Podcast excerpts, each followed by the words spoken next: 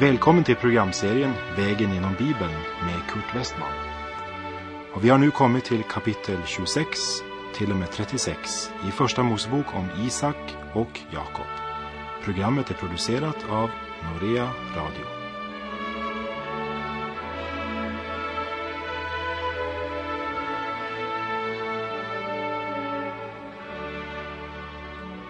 I förra programmet avslutade vi Jakobs livshistoria i och med kapitel 35.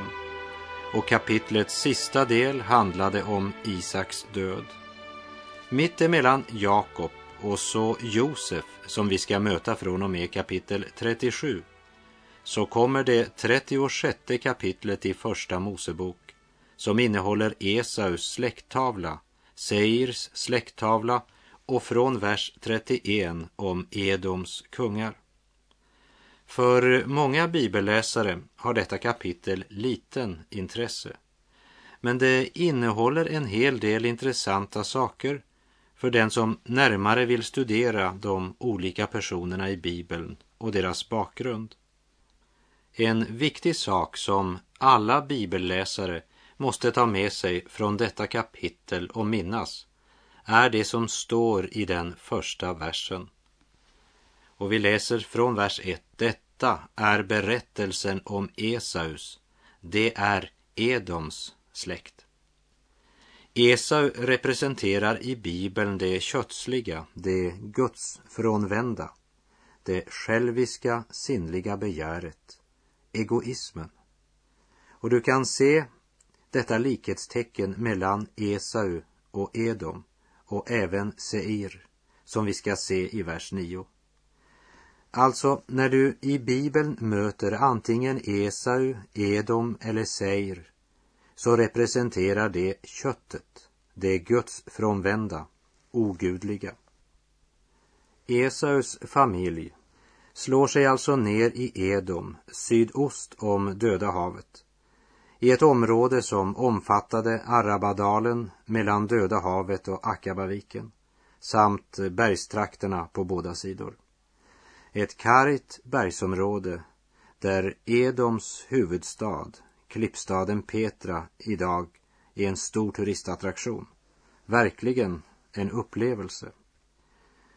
Profetior av Jesaja, Jeremia, Esekiel och Obadja angående Edom har på ett bemärkningsvärt sätt gått i uppfyllelse.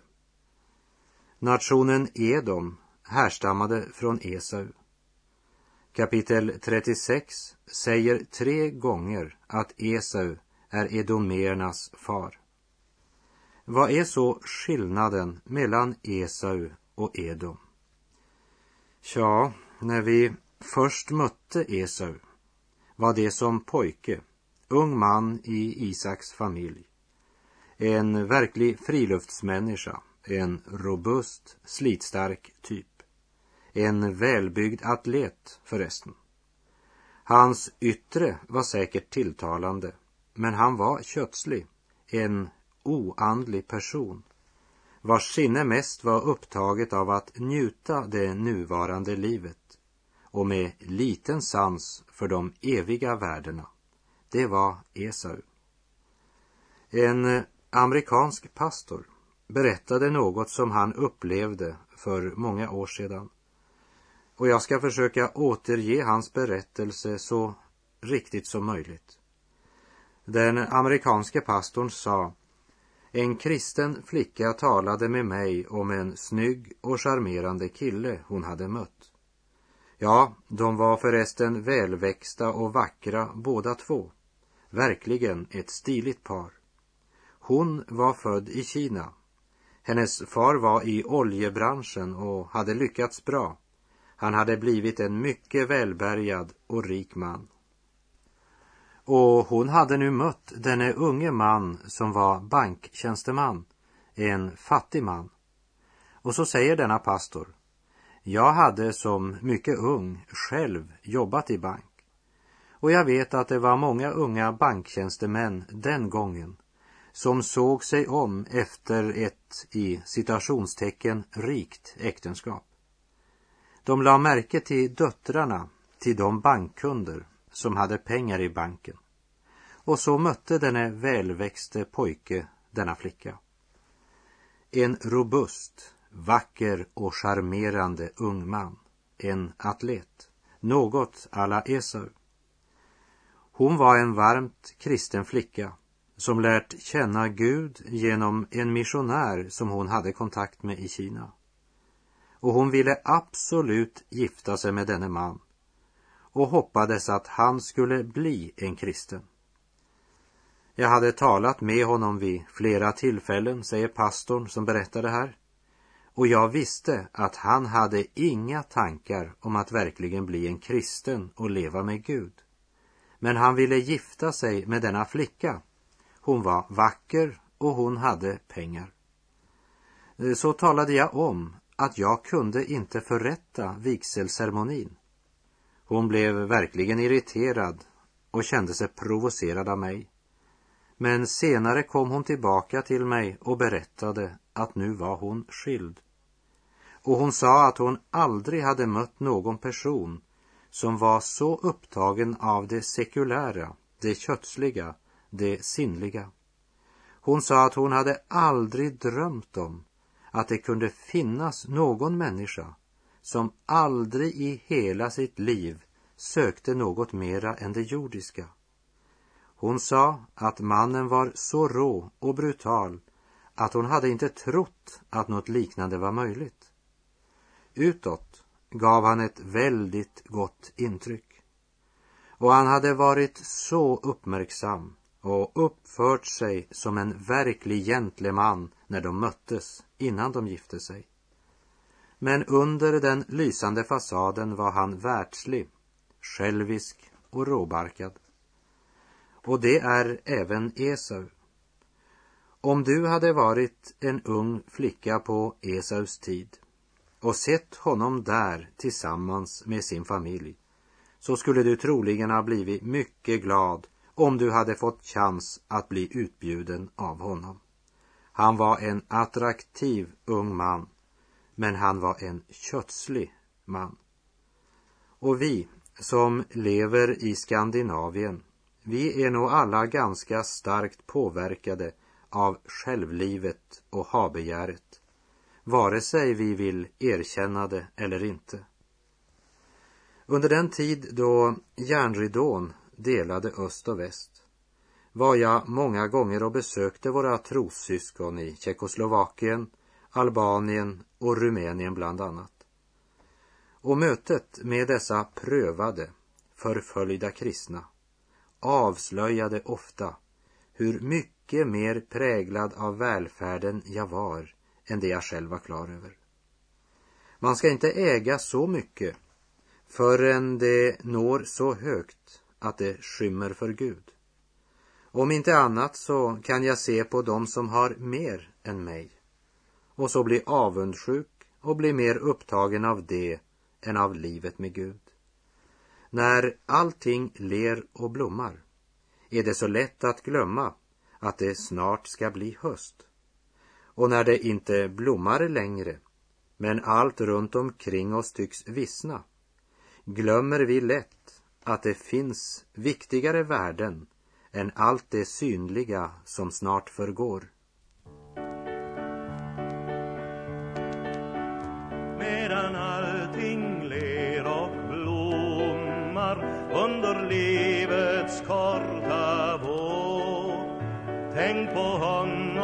Som så trogen än vid hjärtedörren står.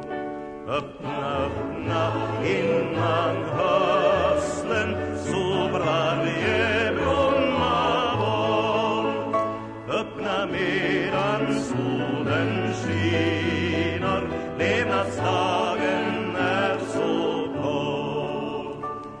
Jesus vandrar vid din sida Kanske okänd av dig än Månne han alltjämt skall komma dag från dag på nytt igen. Öppna, öppna innan hör.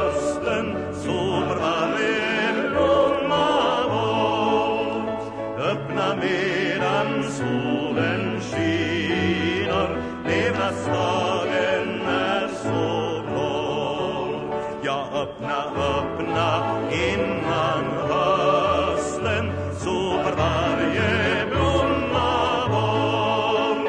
Öppna medan solen skiner, levnadsdagen är så kort.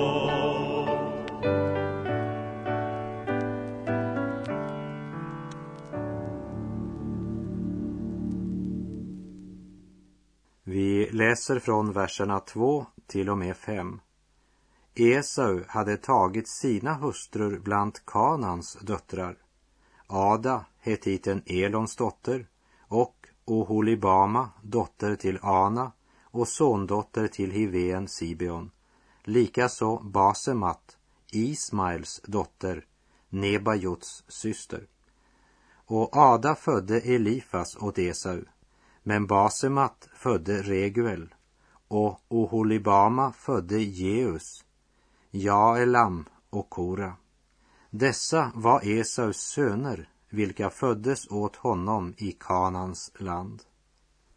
Esau hade tagit sig hustrur bland Kanans döttrar, bland annat hetiten Elons dotter. Som du kanske minns så läste vi ifrån Första Mosebok kapitel 27 och Rebecka sade till Jakob, jag är led vid livet för Hets döttrars skull.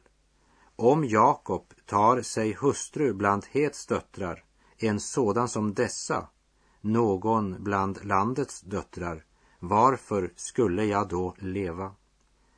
Så det var tydligen en avgörande skillnad på Abrahams efterkommande och på folket i Kanaan. Och kanske Rebecka tänkte tillbaka på hur Abraham hade sänt sin tjänare från Kanaan och helt till Nahors stad för att finna en hustru åt Isak.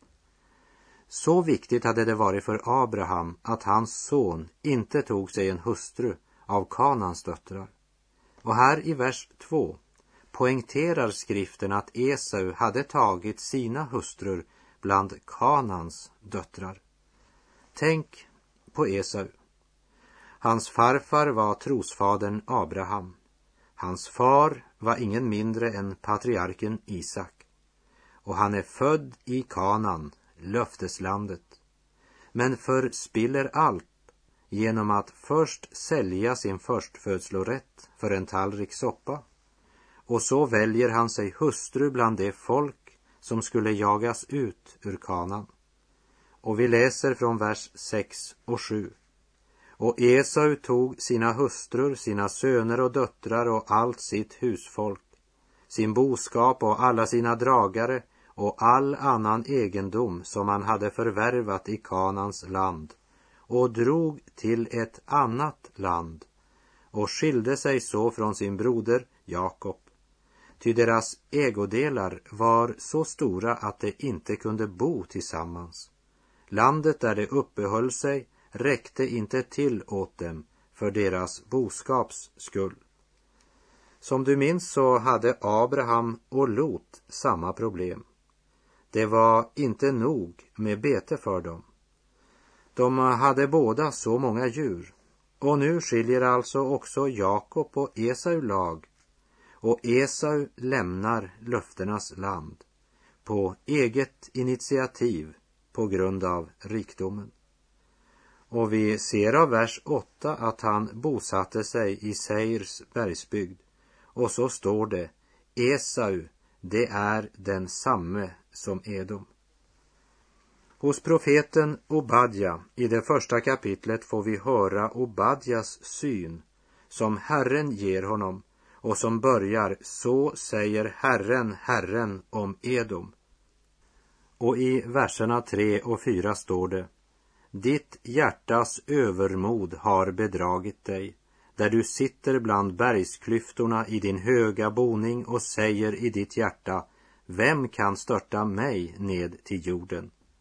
Om du byggde ditt näste så högt uppe som örnen, ja, om det än blev förlagt mitt bland